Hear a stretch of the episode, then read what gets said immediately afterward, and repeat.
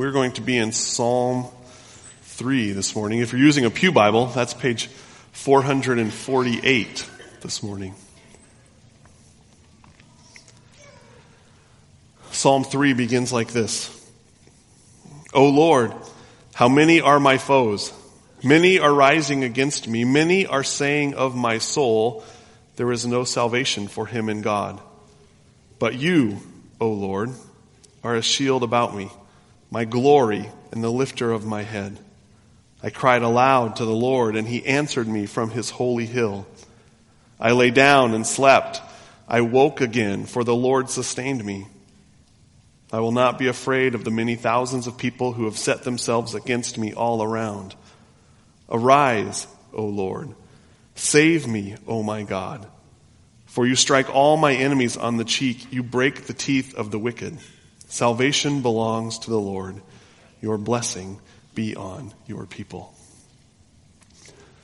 Our goal this morning is to spend some time in Psalm 3.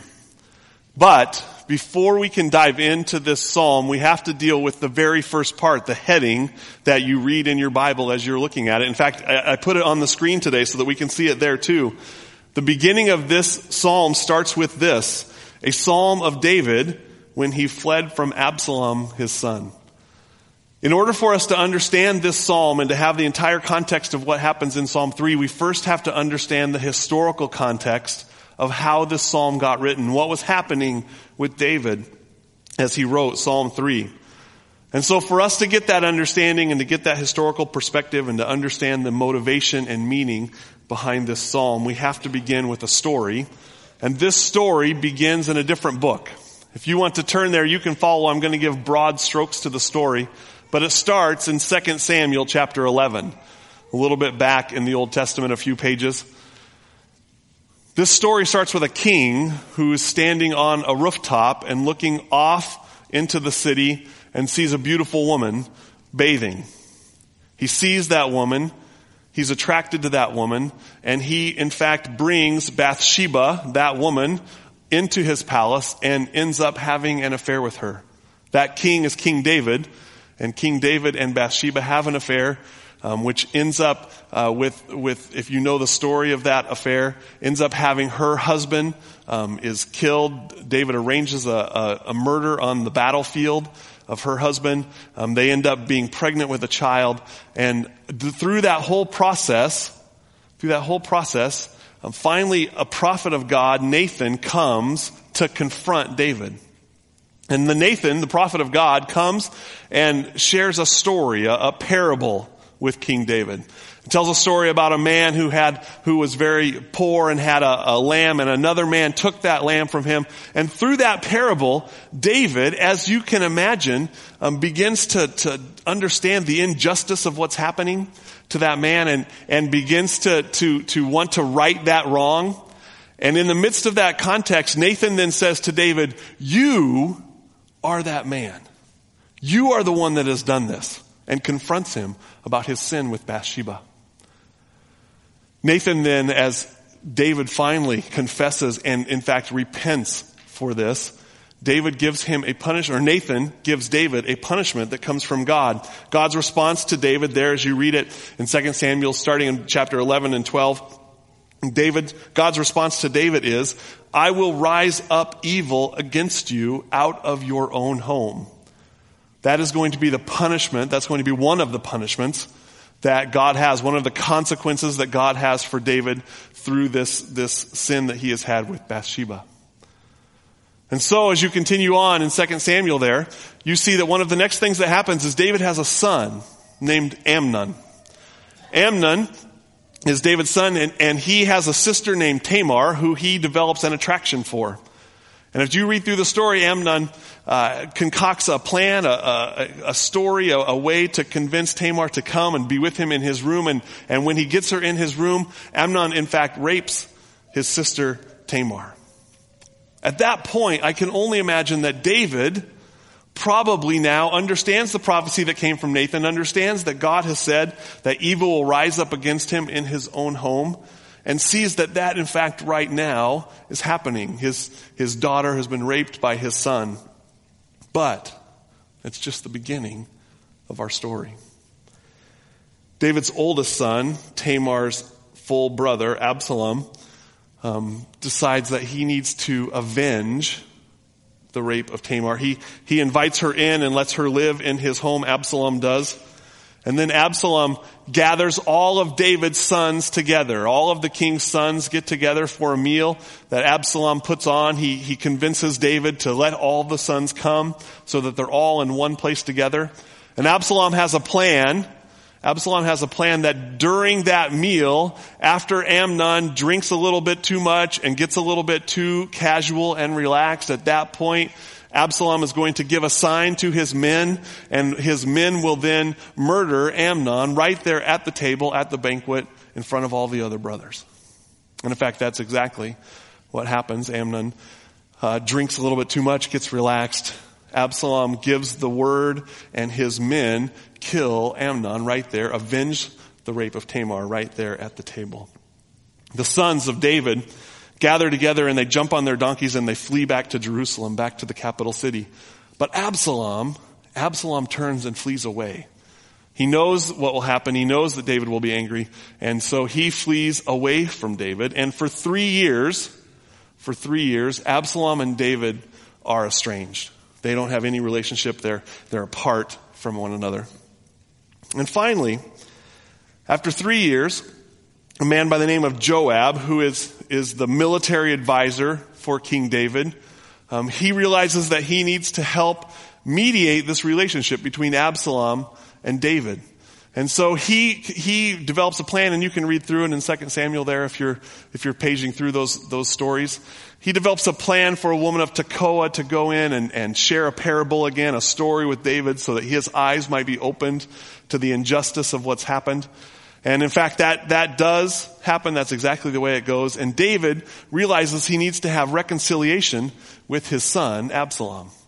But the reconciliation is not a complete reconciliation. David says to Joab, he says, he says, Absalom can move back to Jerusalem. He's welcome to come back into the capital city and to be a part of, of my palace area, but he can't live in my home and I never want to see his face again. So David makes, makes moves towards reconciliation. His heart is turned toward Absalom a bit, and yet it's not a full reconciliation. Absalom does come back to Jerusalem and lives in, in, in the palace city there for a number of years, but during that time, he wants full reconciliation with David. He wants to have that relationship made right again. And so he pleads with Joab to come and to mediate a full reconciliation, to come and to, to help him gain audience with David and to make that relationship with David right. But Joab will not respond. Joab does not come back. He does not come back to, to Jerusalem. He doesn't, he doesn't um, respond to Absalom. And Absalom needs a way then to get Joab's attention. And so Absalom starts a fire in Joab's field so that Joab will finally come and finally return. And Absalom says, you would not, you would not return my calls. And so I had to do this so that I could get your attention. And so Joab comes and meets with Absalom and in fact brings Absalom and David together after two years of living in the, in the palace city and the capital city. Um, Joab mediates a response between David and Absalom and, and David kisses Absalom and everything is made well. Reconciliation has been brought together, and David and Absalom are now back together, are reconciled, and their relationship is back. But Absalom, Absalom has been a little bit conniving in this process. In fact, during these years when he's been in the capital city, uh, he is not, he is, he's been trying to reconcile with his father, but at the same time has some animosity towards his father. And so he sits at the city walls, the Bible tells us as you read through 2 Samuel. He sits at the city walls and people will come into the city and they have, they have grievances, they have things that have not gone well with where they're at and they want to come to the king. They want, they want a response from the king, they want a judgment from the king, they want all of these, all of these things that have happened against them to be made right. And David doesn't have time to hear all those things and doesn't bring all those people into, into his court to, to settle all of those issues. And Absalom sits on the city walls and he says, you know, it sure would be nice if David would, would just listen, if, if, if we could get you to, to take your case into David, if, if, he would, if he would listen, that would be so helpful for you. And people begin to hear that and, and they light up to that. They respond to that. And then Absalom even takes it a step farther. He begins to say to people as they come and they're not able to get an audience with the king, he begins to say, You know, if I was the king, I would do things totally different. I would listen to your complaints. I would listen to your case. I would make all the wrongs that have been done to you, I would make them all right. If I were only king, everything would be greater. Everything would be better. Your life would be better if I were king. And for four years, Absalom sits at the city gates and, and makes up these stories and, and, and begins to persuade people that he might be a better choice. He might be the one that they should follow. He might be the better king. While he's doing that and while he's he's turning people's hearts towards him, as you can only imagine, people would respond to that. They've been They've been put out, they have been wronged against, and now Absalom is the one that is promising to make all the things better, and David is not able to do that or does not choose to do that in some cases. And so people's hearts are turned towards Absalom. In fact, people begin to want to follow Absalom. And Absalom then brings his whole plan to fruition. He decides he's going to announce his kingship, and so he heads out of Jerusalem to a place called Hebron just outside of Jerusalem a ways. And Absalom is going, when he gets to Hebron, a trumpet is going to sound and he's going to announce that he is naming himself the king of Israel. That he's going to take over the throne of David. And he doesn't just decide that he's going to announce it to the people that live in Hebron, but Absalom is a, is a master planner and, and he convinces his men to travel all around the, the country of Israel so that they might be able to proclaim to every single tribe in all of the cities at the exact same time that Absalom is claiming the throne. And so Absalom leaves Jerusalem and heads out of town and heads to Hebron. And when he's there, he makes his announcement. And his announcement rings out from Hebron and all of his messengers declare it across the whole countryside. And so everyone knows that Absalom David's son is making a claim for the throne, that he's declaring himself kingship, that he is declaring his kingship. Lots of the people, their hearts have been turned towards Absalom. Lots of the military has turned and gone with Absalom. In fact, one of David's most trusted advisors turns and goes with Absalom In fact, if you read through, David says in one place about his most trusted advisor, he said, he prays that God would turn all of his advice that he gives to Absalom to foolishness because he does not want Absalom's reign to continue. So Absalom moves to Hebron and begins to plan an attack to come back into Jerusalem, to take the palace, to take the, the rightful throne that David is on, and to really to, to take over the kingship and to throw David out. That's where we come in Psalm 3. If you're looking in, in 2 Samuel, you'll see that David has to flee from Jerusalem. He does it for a couple of reasons. One is that his army is, is much less powerful at this point, much, much weaker than Absalom's army. And he knows that if Absalom were to get into Jerusalem and get into the palace, that his army would quickly be defeated and he himself would be killed, his family would be killed. And so he escapes out of Jerusalem, really running for his life. And he also, I think, escapes out of Jerusalem and leaves Jerusalem because he knows that as this battle is being planned and this battle is being, as Absalom is preparing for this battle with David and his, his armies, he knows that the city of Jerusalem itself would, would not withhold or would not withstand the battle. And so he wants to protect the people in the city. So if he knows if he leaves, the, the early morning battle from Absalom and his men will not happen within the city itself, and the people would be spared. And so David, David decides to leave. And if you're in 2 Samuel, in chapter 15, starting in verse 30, at the very end of chapter 15, we read this. Samuel tells us, But David, went up the ascent of the Mount of Olives, weeping as he went, barefoot, with his head covered. And all of the people who were with him covered their heads, and they went up, weeping as they went. David is leaving Jerusalem, heading up the mount. His head is covered, his feet are barefoot, and he's walking out of the city, leaving his palace, leaving his rightful throne. He is the king of Israel, even though Absalom has announced that he is. David is the rightful king, the one anointed by Saul, the one put in place by God, and he is leaving the city. As he leaves, he has a number of, of meetings with different people, and, and if you want to read through those, those are some interesting things about what, how David plans to, to put spies within Absalom's army so that they could report back to him. But one of those meetings is with a man by the name of Ziba. Ziba, if you remember from earlier history, Ziba is the servant to Mephibosheth.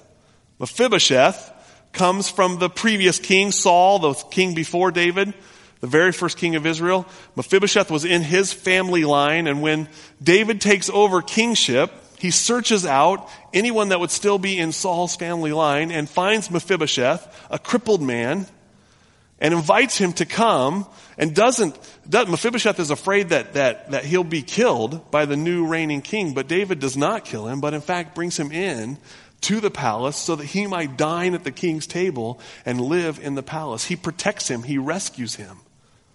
He watches over him and cares for him. And Ziba, Mephibosheth's servant, comes to David as David is leaving, is leaving Jerusalem and heading out barefoot with his head covered in shame. Ziba comes to him and he says, he says, here's some, some food. I have some donkeys that are loaded with food for your journey. And then he, I think, whispers to David and he says, Mephibosheth, even Mephibosheth, the one that you rescued, the one that you've saved, the one that you've been kind to and brought into your, into your palace, even Mephibosheth has turned against you. He's longing for his own reign. He wants to be part of this new regime. He wants his own headship and part of it. And David turns to Ziba and says, All the things that I've given to Mephibosheth, everything that is his, is, is now yours. And David then wanders out of Jerusalem, barefoot, head covered, in shame.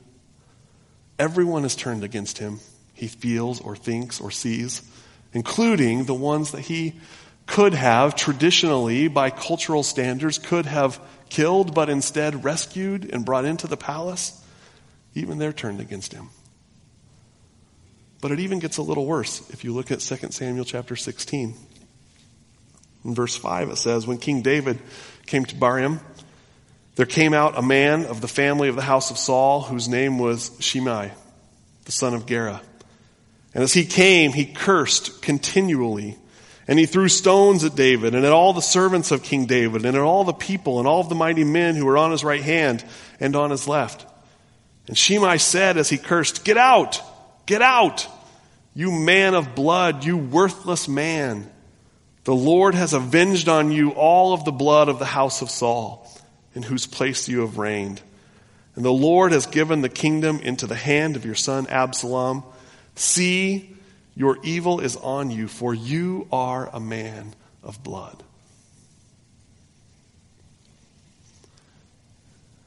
David is followed by Shimei, cursing, throwing rocks, flinging dirt, the Bible tells us. And he comes out of Jerusalem to the edge of the Jordan River. And church historians and, and, commentators say that that spot, when David is on the edge of the Jordan and Absalom is coming to take over Jerusalem and to sit in the palace on the king's throne, that spot that spot where David is at the edge of the river and all of those things have happened. The end of that day, Shimei has thrown dirt and rocks and curses at David and all of his people all day long and followed him. He comes to the edge of the Jordan and in that spot, he writes Psalm 3. Listen to it again. O Lord, how many are my foes? Many are rising against me. Many are saying of my soul, there is no salvation for him in God. But you, O Lord, are a shield about me, my glory, the lifter of my head. I cried aloud to the Lord, and he answered me from his holy hill. I lay down and slept. I woke again, for the Lord sustained me. I will not be afraid of the many thousands of people who have set themselves against me all around. Arise, O Lord. Save me, O oh my God. For you strike all my enemies on the cheek, you break the teeth of the wicked. Salvation belongs to the Lord. Your blessing be on your people. I'm not sure how you come in to the sanctuary this morning. You probably, though, were not chased out of your home by a rebellious son this morning. You probably did not come barefoot with your head covered. You probably did not come with someone walking along beside you, fleeing dirt, throwing rocks, and shouting curses. But the feelings that David has as he sits there on the Jordan River and writes this psalm, those feelings you may be experiencing even this morning. And if you aren't experiencing them this morning, you can understand them, you can see them. As we read that psalm within its historical context, you can resonate with that. You can hear his heart as he shares his psalm. As he writes the psalm, there's three parts to it that I want to share with us this morning. There's three distinct parts in these verses that David has. The first is that David shows us that, that many times we have our eyes set on the situation around us. That's how David starts the psalm. And then the second section is about having our eyes set on the God who is above us. And then the third part is that we need to have our heart set on the salvation that is before us. The first part, having our eyes set on the situation around us, I think all of us will connect with and resonate with. He starts it by saying, O Lord, how many are my foes? Many are rising up against me. Many are saying of my soul, there is no salvation for him in God. You can see it right here. David is, is sitting on the Jordan River and he's reflecting on what has happened in this past day. And he's really, what he's doing is giving God a status report. He's saying, God, there are, there are, there are many around me. There, the, the enemies have gathered. There are people that have been walking along beside me, throwing rocks and flinging dirt and shouting curses. Do you see what's happening here, God? Absalom is moving into Jerusalem and is sitting on my throne. Do you see what's happening? Many are the foes that are rising up against me. We are wired. We are wired to give God a status report. We can see what's going on around us, and we all like to give God that status report. All of us have moments where we cry out to God and we say, God, do you see the foes are rising up against me? Do you see all these things that are happening to me? Do you see all these things that are coming down on me? Are you paying attention, God? Can you see all of these things that are hurting me and coming against me? I need help, God. My foes are rising and many are the enemies that are coming against me. Often throughout scripture, we see pictures of, of people who do exactly this. You can see it in the Old Testament. You can see it in, in several stories. One of which is the, the story of the, the, the spies from Israel that head into the promised land. And they're supposed to check it out and come back and give the Israelites a report of what the promised land is going to be. And so 12 spies go in. When they come out, 10 of them say, there's, there's giants in the land. We're, we're just grasshoppers in their eyes. And two of the spies say, That's true. They are really big, but this is the land that God has promised for us. It will be hard, but we can do it. Ten of the spies, though, say the situation, it looks unbearable. It looks impossible. The situation around us is, is too hard. In the New Testament, there are several stories too. Peter, Peter has many instances where he doubts God. One where Jesus is walking on the water towards the boat and Peter's in the boat and he steps out and, and, Jesus calls him and says, yes, you can come and walk on the water too. And Jesus steps out and does. And, or Peter steps out and, and does. He walks on the water towards Jesus. And then the story tells us that he looked around and saw the situation and saw that he was standing on the water where he shouldn't be standing and began to sink because his eyes were on the situation instead of on Jesus. Later, after that, Peter has a time where he says, I will not deny you. And Jesus says, Yes, you will. You will three times before tomorrow. Peter can't believe that that would be true and yet is placed in situations that night, that very night, where he does, in fact, deny Jesus because his eyes are on the situation. It's easy for us to say, My troubles are increasing, God. Are you watching this? Do you see what's happening to me? Here is the report of my current status. My eyes are focused on the situation around me, and I don't think you're seeing it, God. But it's not just that for David. David's struggles are not just the situation that's around him and, and the foes that are coming, but it's also that there's an active accuser.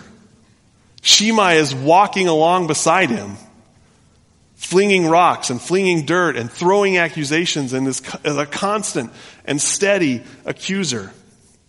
Sometimes, sometimes when we're in situations, we can, we can handle what's happening in that situation. We can handle the circumstances of what's happening around us. But it's the thoughts that swirl in our head and it's the, the accusations that we, that we bring against ourselves, or maybe it's even the accusations that are brought by Satan, by the accuser. Most of our self accusations and our, our shameful thoughts that, that pour over us, and most of those feelings, they come, they come from Him. They come from Satan. Our shame and our condemnation comes from Him. He shouts them at us. He throws rocks. He flings dust. When Paul talks about it in the New Testament, he says Satan shoots flaming arrows at us. And so, Paul in the New Testament and David, even here in the Psalm, begin to tell us exactly how to respond. He says to take up a shield. In Psalm 3, David says, But you, O Lord, are a shield about me. You're my glory and the lifter of my head. I cried aloud to the Lord, and he answered me from his holy hill. I lay down and I slept. I woke up again, for the Lord sustained me. I will not be afraid of many thousands of people who have set themselves against me all around.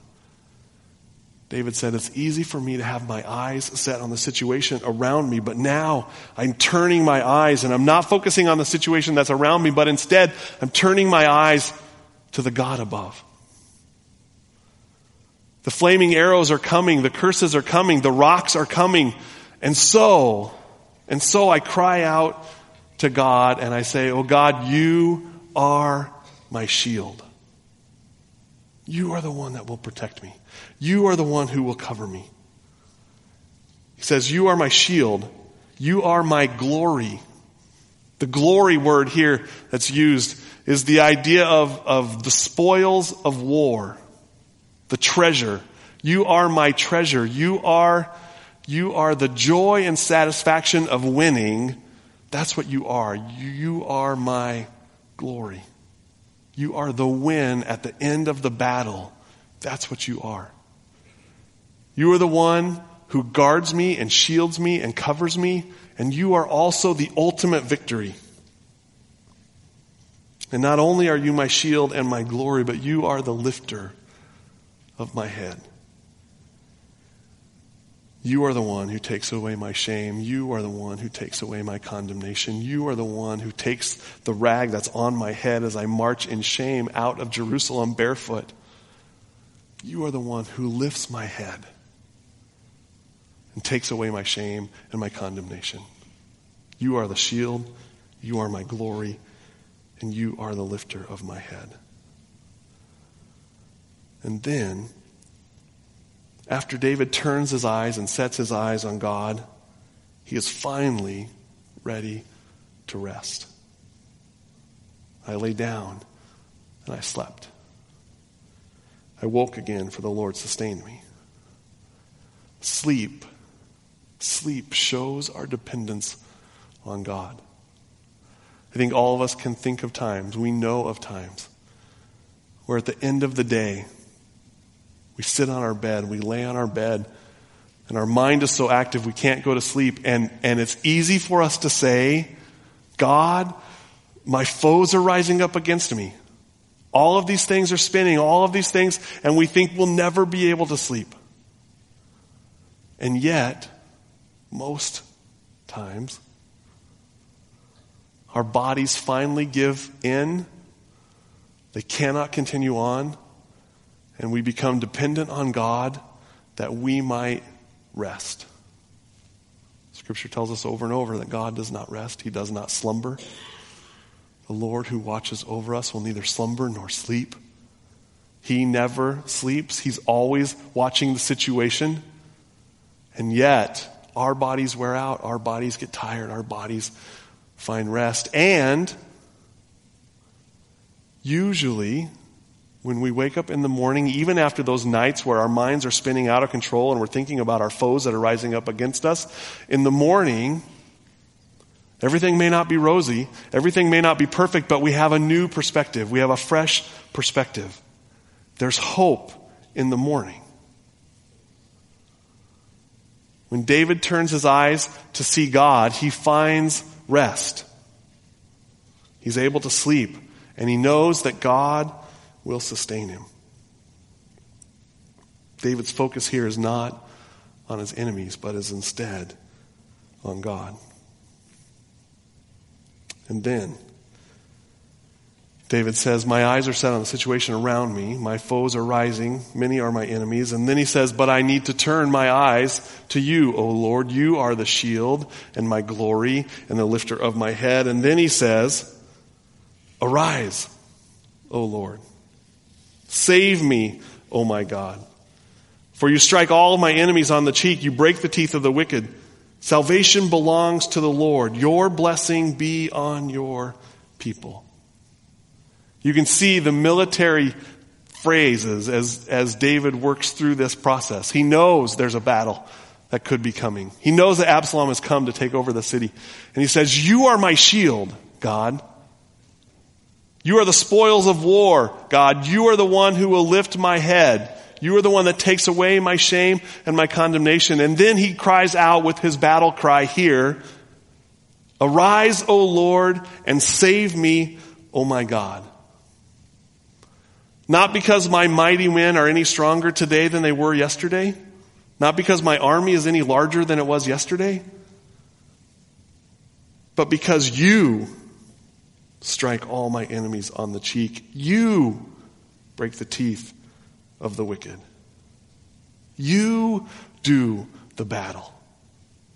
You are the one that goes before me. My salvation belongs to the Lord. He is the one who is sovereign over all of this. It is all His and He will do as He pleases. David turns, David turns to God and says, This is yours. This battle is yours, however it turns out. Whoever is on the throne in Israel or in Jerusalem, whoever sits on that throne, this is yours. Salvation belongs to the Lord. It's all His to do with as He pleases.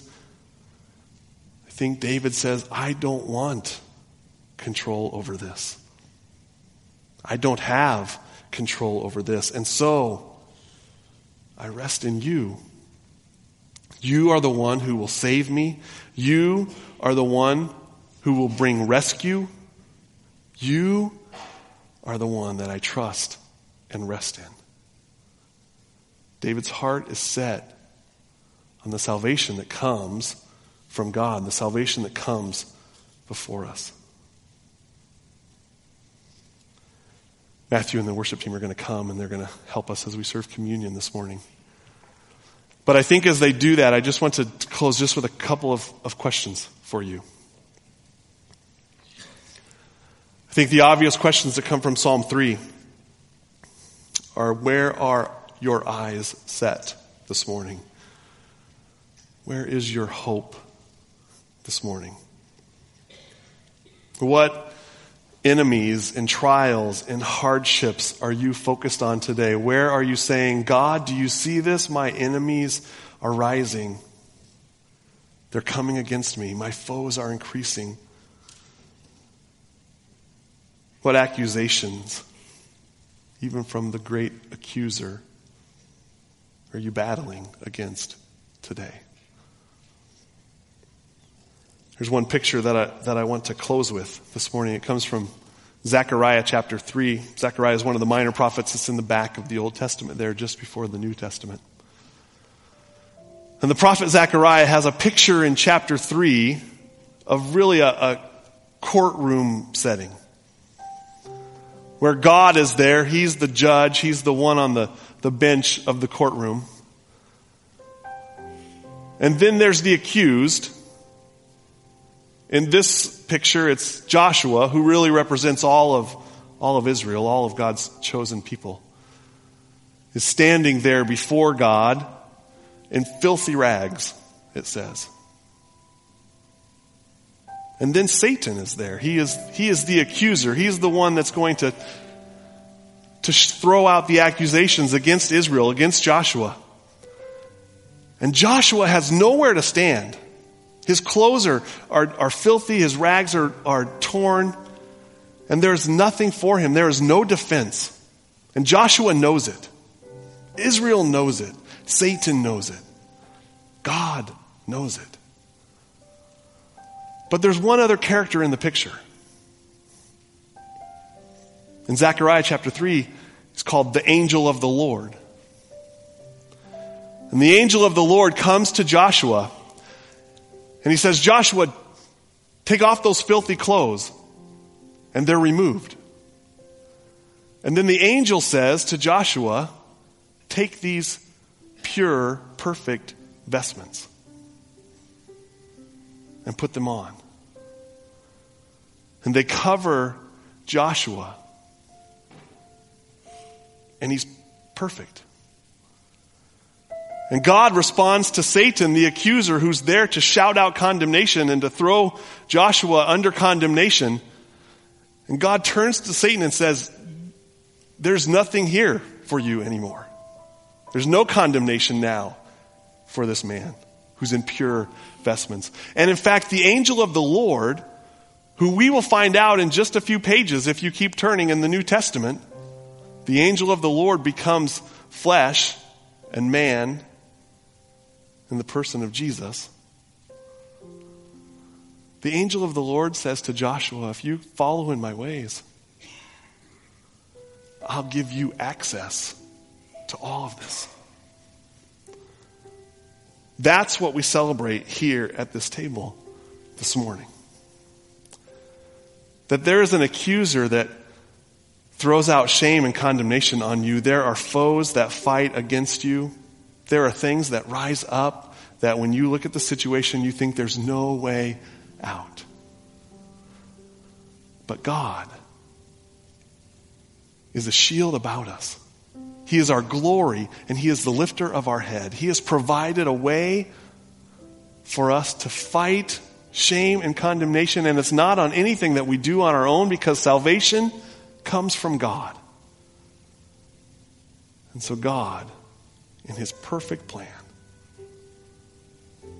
sends His Son to come, to cover our filthy rags, to take away our filthy rags, and instead to cover us with perfect and pure vestments when we trust in Him, our shame and condemnation are gone. Paul says, There is now no condemnation for those who are in Christ Jesus. Foes that have risen up against us are gone, and there's nowhere to go except to God. He's our salvation. That's what we take here the body and blood of Jesus Christ, the one who made it possible for us to say, God, you are my shield. You are my glory. You are the lifter of my head. Let me pray for us this morning. God, we come before you right now knowing that there is nowhere else for us to go. We are like Joshua, we're in filthy rags. Everything that we can do on our own is worthless before you. But Jesus, he comes and covers us with his perfect robes of righteousness. He takes our place and covers our sin. And so now, God, when you see us, you see him and his perfection and his righteousness covers our sin. He's given us pure vestments. And the condemnation and the accusations that come from Satan fall on deaf ears, God, because he has granted us access to become children of the King, heirs with Christ. And we celebrate that this morning, God. We're so grateful that salvation belongs to you, that you have shielded us and given us glory and lifted our heads. So help us this morning. As we celebrate these things together in communion, turn our hearts towards you and let us rejoice in Christ. We pray this in the name of Jesus. Amen. I'd like those this morning that are going to come and help us to serve to go ahead and come forward.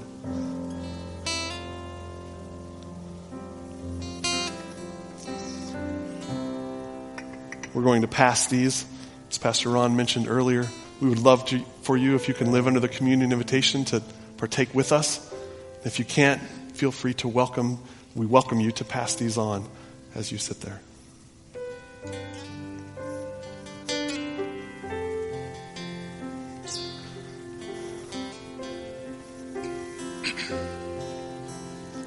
The worship team is going to lead us and we're going to sing together. We invite you to hold the element this morning and we will take it together.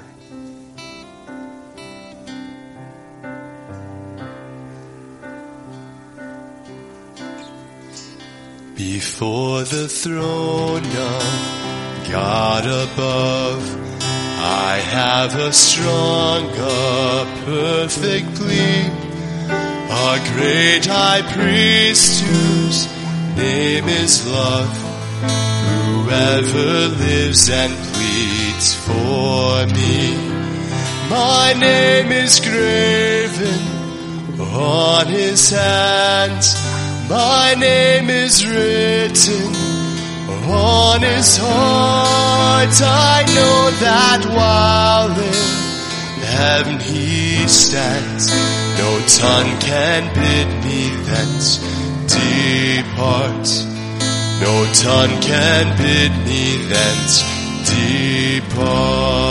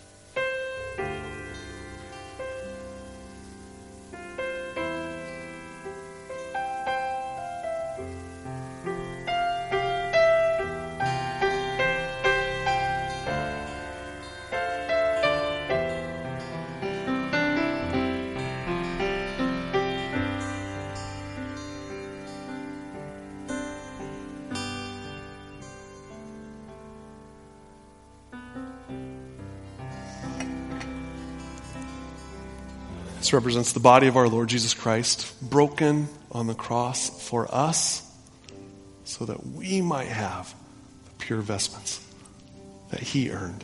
Take and eat and rejoice.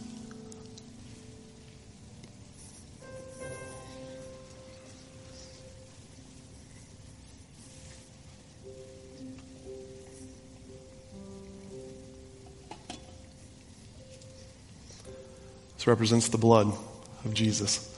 Again, we would invite you to take it and hold it, and we will share together.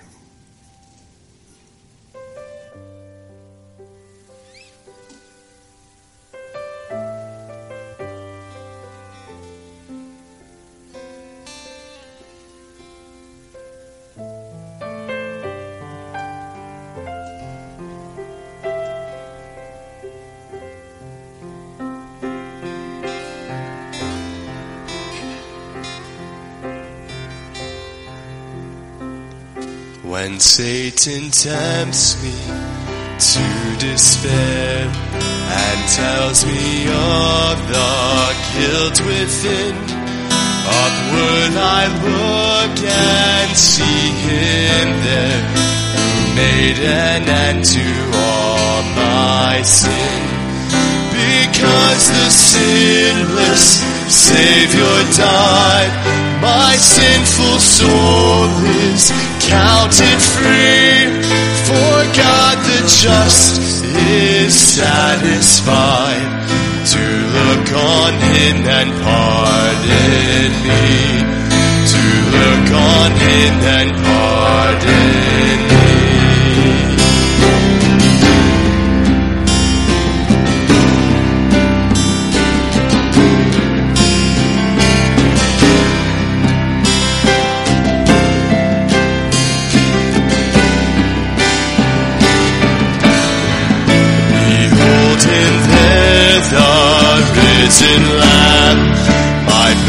perfect, spotless righteousness, the great unchangeable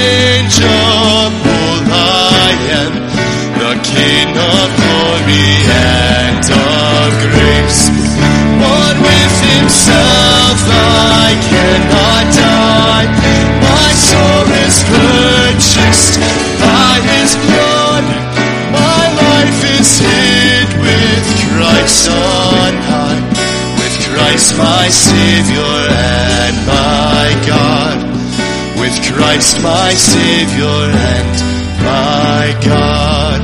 My name is graven on his hands, my name is written on his heart. I know that while in heaven he stands, no tongue can bid me No tongue can bid me thence depart.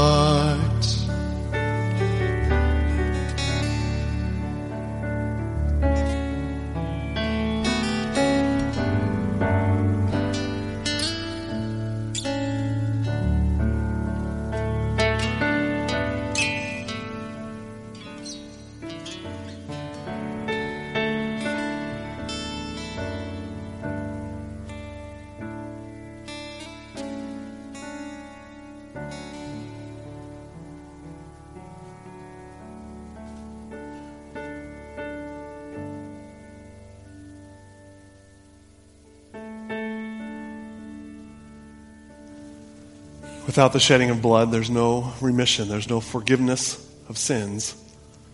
And so God sent the angel of the Lord, Jesus, to come so that his blood might be shed, so that we might have hope, have forgiveness, have reconciliation and rescue, so that we might have no more condemnation, but find salvation only in him. Take and drink and be grateful.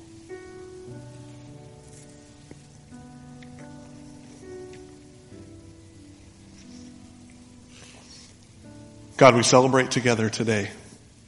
There's no condemnation for us who are in Christ Jesus, that you have given us clothes of righteousness to cover our filthy rags of sin. And we have hope today. You've given us salvation, you've lifted our heads, and you are our glory. So go with us now and help us to rejoice in that. We pray this in your name. Amen.